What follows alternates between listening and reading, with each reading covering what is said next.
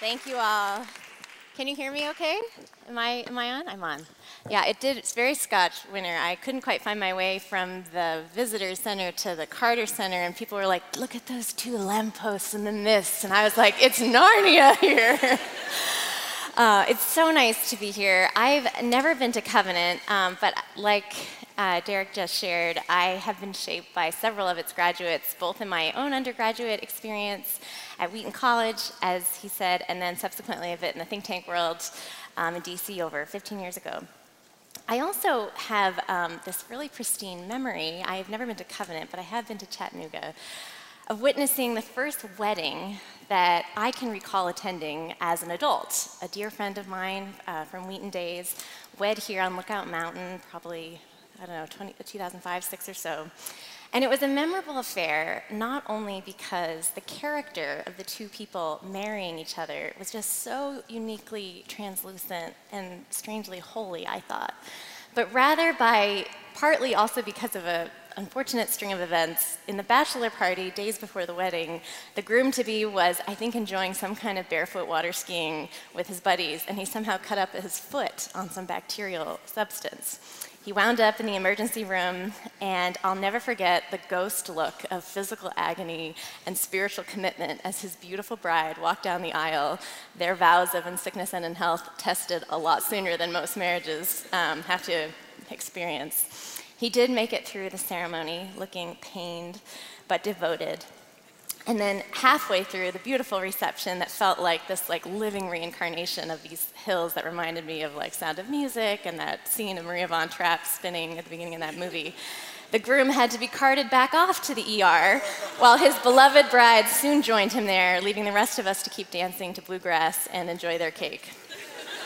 So for any of you who are engaged please keep your engagements. This is not meant to you know make you get terrified. It, it actually can be a beautiful affair. And we were left there as friends as a celebrating crowd to the graciousness of the bride's parents who hosted us at their home for the remainder of the time and let us reminisce about these two saints who had just become one who had served all of us as friends and made us alive.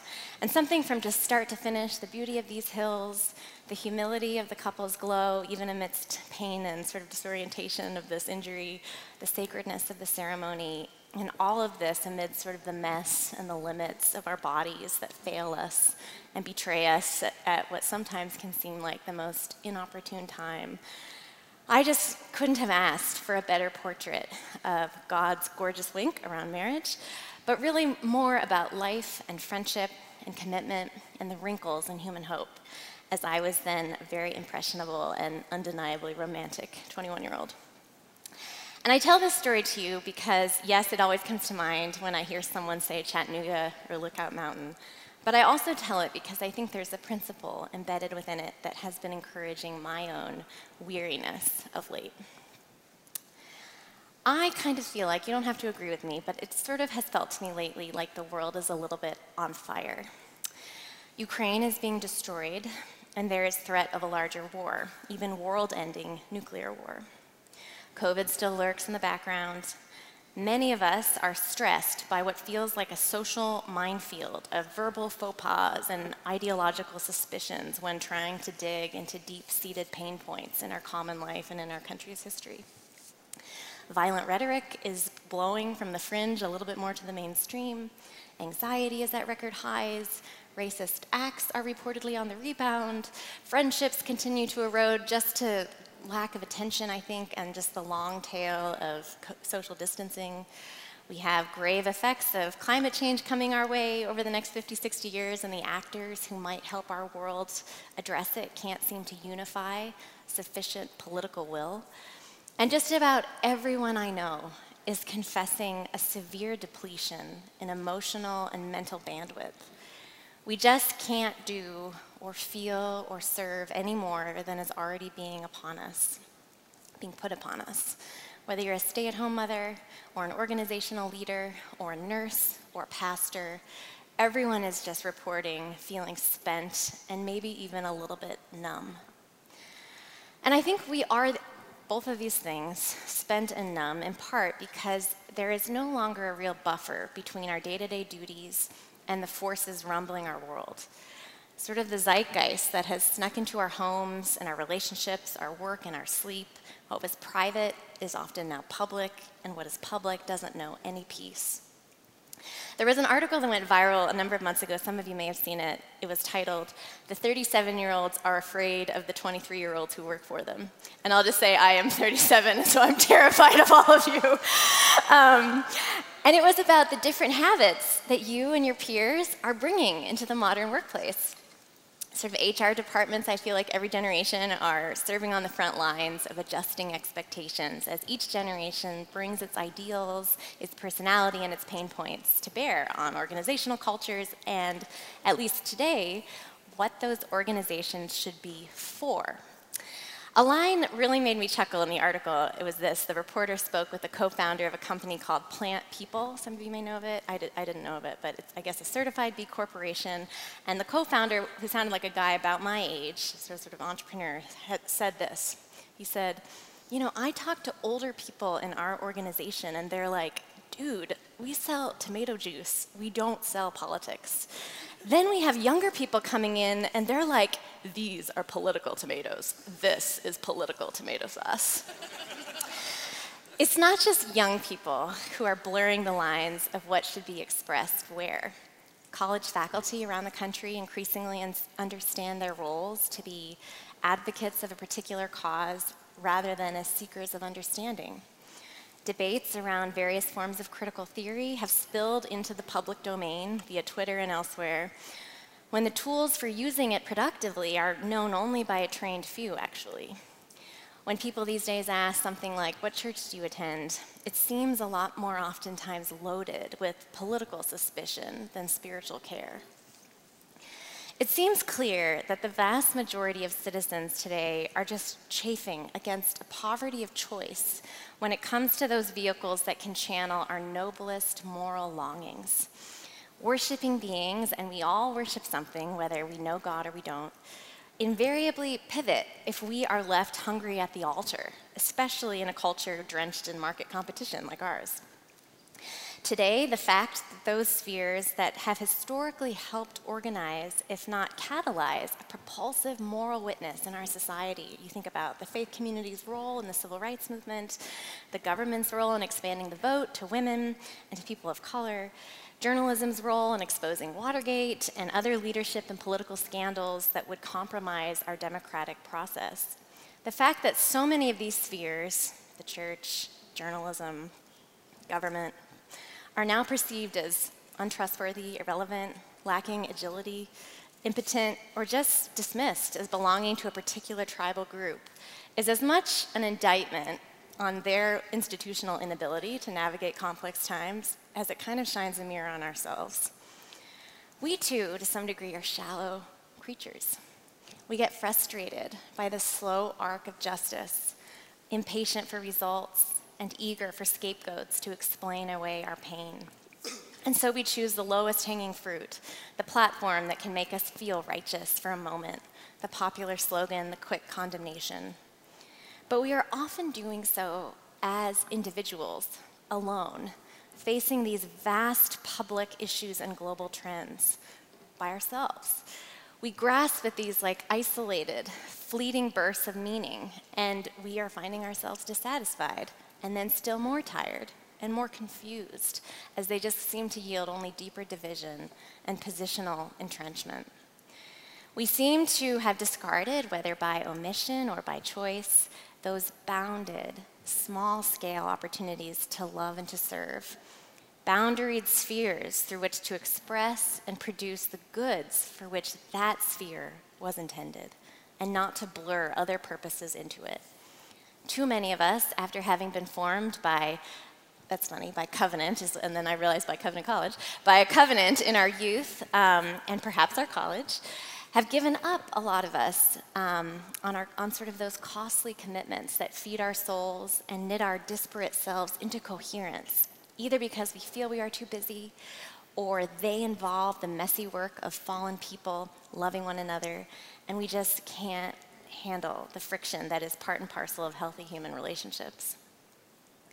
For all of yours, and also my generation's push to have our whole selves seen and nourished, most of us are really reinforcing our felt disintegration with lives stretched, at least post college. And I'm really not trying to scare you, but the decade after college is a bit of an adventure. Um, we sort of stretch between two, but only two, but necessary demands. These days, for a lot of people, that's work and then the, the demands of the household. And then we seem to push out everything else in between that could, all the things that could exist between those two spaces just to survive amid overwhelming schedules and still more overwhelming global forces. The neighborhood has too often become a scene of inconvenience. The casual encounter just too much to handle as I just want to get going on everything on my plate. A lot of people feel like there's no time anymore to volunteer at the food bank or participate in the local town council. I need to make sure my boss doesn't need me while I scroll absent-mindedly by the playground spring, playground swing, my kids begging for my attention that I'm just too weary to give. It feels safer and more efficient to post a social media message that declares where I stand on a given issue than to do the messy, usually hidden work of repair. In all of this, we seem to be forgetting about our creatureliness, our design for interdependence, for needing others, and being woven into a tapestry that allows those needs to be expressed. We forget, actually, about the invitation that's embedded in our finitude and limitation, or at least our culture forgets it, pushing us, often even as Christian believers, to be similarly deceived. And we join the, uni- I would say, uniquely American currents to think that limits are just de facto bad. Limits, not unlike suffering, are to be avoided, are to be overcome. It is our limits more often than not, our lack of feeling equipped, our inability to receive some or to repair something intractable. It's those limits that just so often are the source of our anxiety and our fretting, instead of the ingredient, maybe the crucial ingredient that God requires to do something beautiful. When I was in college, like you, I had a political science professor by the name of Mark Amstutz, now retired recently, and he was just a formidable figure for those of us interested in questions of real realpolitik and how this faith called Christianity interacted on the public scene in global affairs. He combined a real respect for careful statecraft and tough moral realism. Diplomats and he introduced us to diplomats and national heroes who had helped countries get past the genocide in Rwanda, the bombings in Ireland, uh, people who were serving as peacemakers in Palestinian Israeli conflict, and also what would become the Iraq War. But Dr. Amstutz was also pastoral, seeking to prepare us for life and its inevitable sorrows and complexity. And I vividly remember one devotion at the start of class when he looked at us with a kind of fierce love and he said this If you haven't faced adversity, I feel sorry for you. And he said it again slowly and allowing the terrible words to sink into us. If you haven't faced adversity, I feel sorry for you. Most of us, of course, could point to moments of adversity by that point familial losses, fears, broken romantic relationships. But given that it was a place like Wheaton, maybe not unlike Covenant, the bulk of us also came from stable households growing up, wrapped in love and a unique kind of attentiveness to presence with one another in our families, a presence often to the most important things of life God, people, service, rituals of worship and learning and laughter and work. And so these words came as both kind of a stirring inspiration, a holy warning, but also a truth that we would need before we understood it. Fast forward quite a few years in my own life, and I've just begun to see something profound in this professor's pity. For in those times of loss in my own life, trauma, of being stripped bare and of being humbled by my own excesses and mistakes and sins, it is precisely in those times when my croaking prayers seem to be the most exponentially taken up, when the cruciform nature of love itself is most vividly experienced. It turns out that our stripping, our bumping up against the limits of our powers, our skills, our fears, our relational patience, that this is actually the place our Creator loves, creating from and starting with. What would it look like to design more of our institutions and our public policies from this? What might it look like to structure our collaborations in the puzzle pieces of our limits? How might a conception of our individual limits reshape and beautify a richer whole in our friendships? How might the particular contours of your finitude puzzle piece into the particular contours of mine? And then maybe we discover a greater gold in our communion. How might our felt limits, and also honestly and particularly naming them, redesign our prayers? Not in a way that is self punishing, but in a way that turns the key for God's liberation. The magazine I Get to Lead uh, comment published a very poignant meditation just last week by a Croatian woman who'd endured the Bosnia Serbia conflict years ago and who became a refugee with her family as a result. She now lives in Virginia, not far from me in DC, and I asked her to reflect now on what's happening in Ukraine. Is there something about wartime that should tell us something about peacetime? Her name is Irena Dragas Jensen, that was a Latin accent, but um, uh, she would say in a Croatian way, still rolling yours. And I'm going to read you just a portion of what she wrote. She wrote, What is war? What is peace? I keep asking if they are mutually exclusive as I'm thrust back into the dramatic commingling of humanity's paradox, watching what's happening in Ukraine. Does one exist only when the other does not? Life is not neatly divided into separate segments. Life is a convoluted pattern of sorrow, joy, anger, conflict, resolutions, tensions, kindness, fear, love, generosity, conceit, forgiveness, hatred, pain, healing, chaos, clarity, and God's presence. Always God's presence. All this weaves an intricate pattern of life. This is true about life in a time of peace. It is also true about life in a time of war. The difference is that in war, the components become extremely exaggerated and exposed. The colossal fear that envelops the mood of war can so overwhelm that we become paralyzed or ignite previously unimaginable actions. Anger explodes and cannot be contained. Pain transforms into uncontrollable hatred. Reason is overtaken by unchecked emotions. All these seem to morph into a giant, unstoppable fireball of evil. She continued, Right before the attack on our small town, many of our neighbors secretly left without warning us about the impending military action. These were the neighbors my sister and I played with daily. We went to the same school. My mom drank Turkish to- coffee with these friends most mornings. My dad shared his tools. We even went to church with some of them. But they did not warn us. It was the air raid sirens the next morning that did. As the war unraveled, brutal and vigilante style killings were committed by both sides. One of our neighbors was killed by a group of his work colleagues who showed up at his door.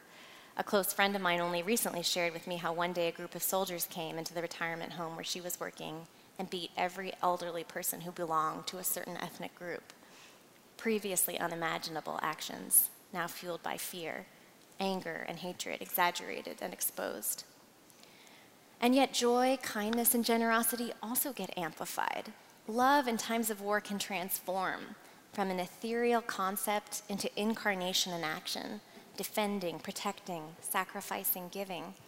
Stranger still, in wartime, love can become so embodied that it is indistinguishable from the pain and tears on suffering human faces. Virtue itself purifies to a crystalline shimmer defying the ashes of destruction and loss. At the very beginning of the war in Croatia, my dad's quiet and steady ways of loving us steadily grew into incredible acts of bravery. He was at work in a neighboring town when the attack on our hometown happened.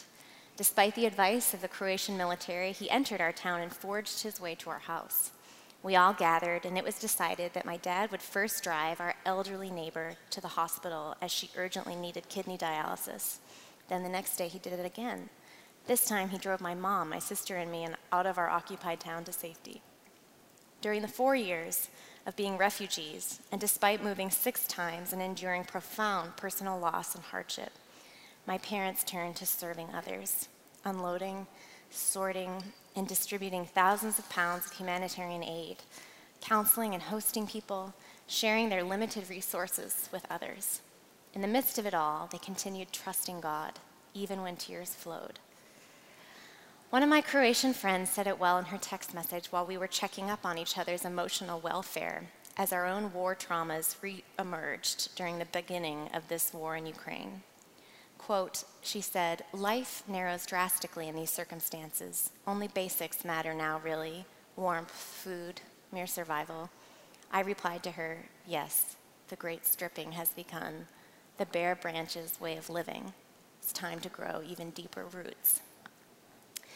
War is a season of an intense stripping down. It is a time of revealing what it is that upholds us. This process of stripping is not unique to war. War intensifies it and makes it more visible, but being stripped bare is a part of life, even life in peace. The German Lutheran theologian Hans Joachim Iwand once said, Our faith begins at the point where atheists suppose it must be at an end. Our faith begins with the bleakness and power, which is the night of the cross, abandonment, temptation, and doubt about everything that exists. Our faith must be born where it is abandoned by all tangible reality. It must be born of nothingness and be given it to taste in a way that no philosophy of nihilism can imagine. This is such a paradox, but if our faith involves any kind of mathematics, I think this is part of the equation. These last few years, as we've all weathered COVID and the social combustion it unleashed, some predictable ways, some very surprising ways, at least to me, I've just been trying to understand the mysterious connection between pain and thriving, between individual limits and communal joy. What is the nature of this correlation? I've asked, what is the relationship between hitting rock bottom and the beginnings of the life that is really life? If I could answer that, might there be some clues to how a whole society, a whole society could emerge from this more whole instead of emerging from it more broken? I had spent some years prior to the pandemic studying moral transformation and the communities that just changes for the better. And I consistently found that the most luminous examples would always land me back in like the same scarred sandbox. It was the prisons. It was the addiction recovery groups. It was the communities ravaged by fires and hurricanes, and families forged in exile that held the keys to life at its truest. You could try to copy the rituals they developed and scale the principles they discovered. But without an experience of struggle and suffering and loss, without the shared scars, the replicating sauce would be diluted, yielding maybe fleeting shadows at best. There was just no getting around the fact that if you cared about positive growth, what we might call sanctification in our tradition, if you cared about positive growth both for individuals and for society, somewhere along the way, there had to be a surrendering of rights, of pride, of denials and masks, and a willingness to be taken to the end of oneself. Only then were new beginnings rightly ordered. Only then was there hope of becoming whole. A few months ago, I spoke at some length with a victim of a mass shooting on a college campus. She had lost her hand in a terrible way, though she had survived the ordeal. And she then endured months of excruciating physical therapy to put her hand back together. And she still now suffers as a mom holding her baby through pain and clumsiness and, and using her hand.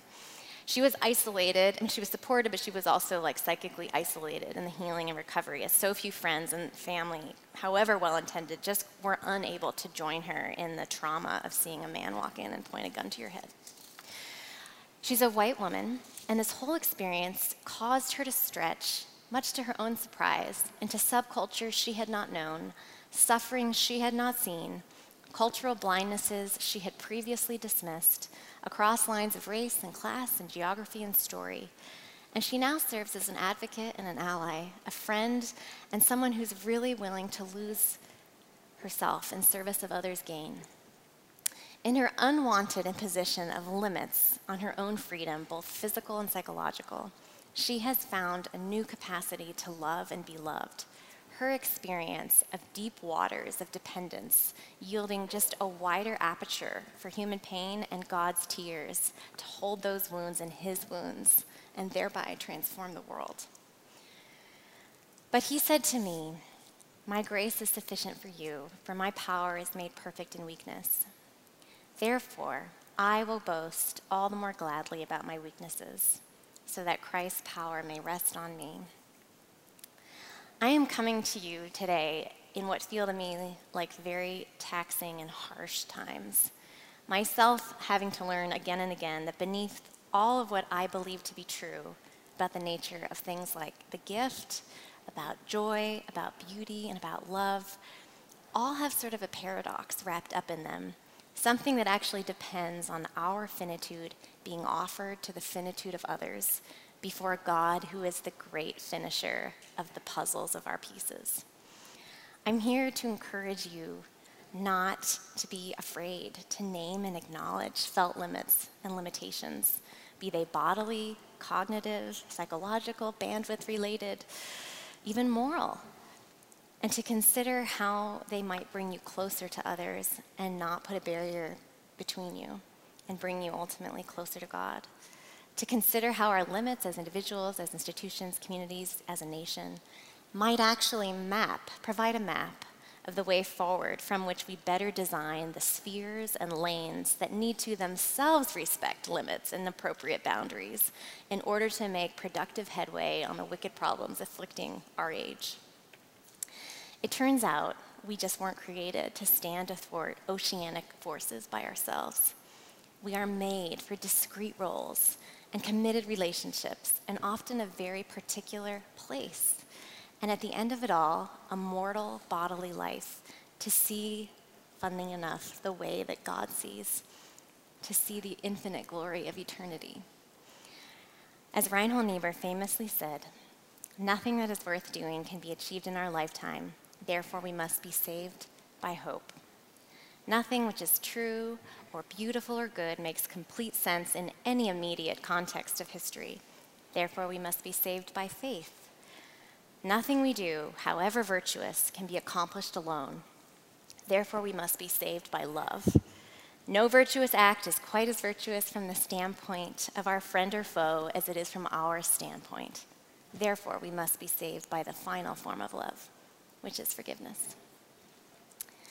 Would you pray with me?